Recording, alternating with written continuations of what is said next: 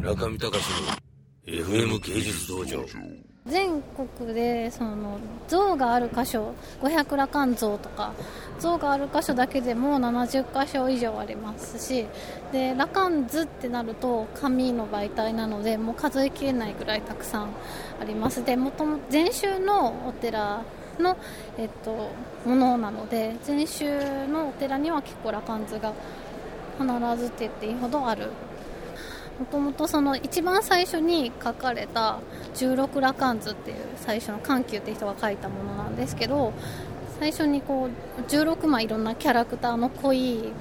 おじさんたちが書かれた十六羅漢図があるんですけどそれがもともと模写でいろんなところになんか伝わったんですね。でその模写をする目的っていうのは雨乞いっていうのが一つ目的であったそうです。それをなんか書くとその縁起がいいのかわからないんですがその雨が降ってくれるっていう大陸でそういう噂が広まってそれで十六羅漢がその雨乞いの祈祷と一緒に広まったそうです。でもだんだんその宗教的なモチーフになっていって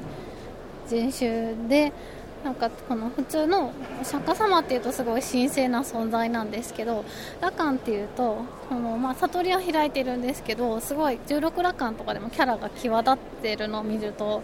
面白おかしいような人々っていう風な描かれ方をしているのでなんか親しみやすい存在として宗教画の中でも描かれていたそうです。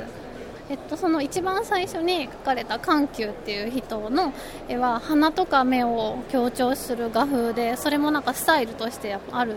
みたいなんですけど羅漢はそういう目鼻を強調したりとか髪をも伸ばしたりとかあと毛もボサボサにしたり爪もすごい伸ばしたりとかそういう描かれ方を基本的にはされます。すごいなんか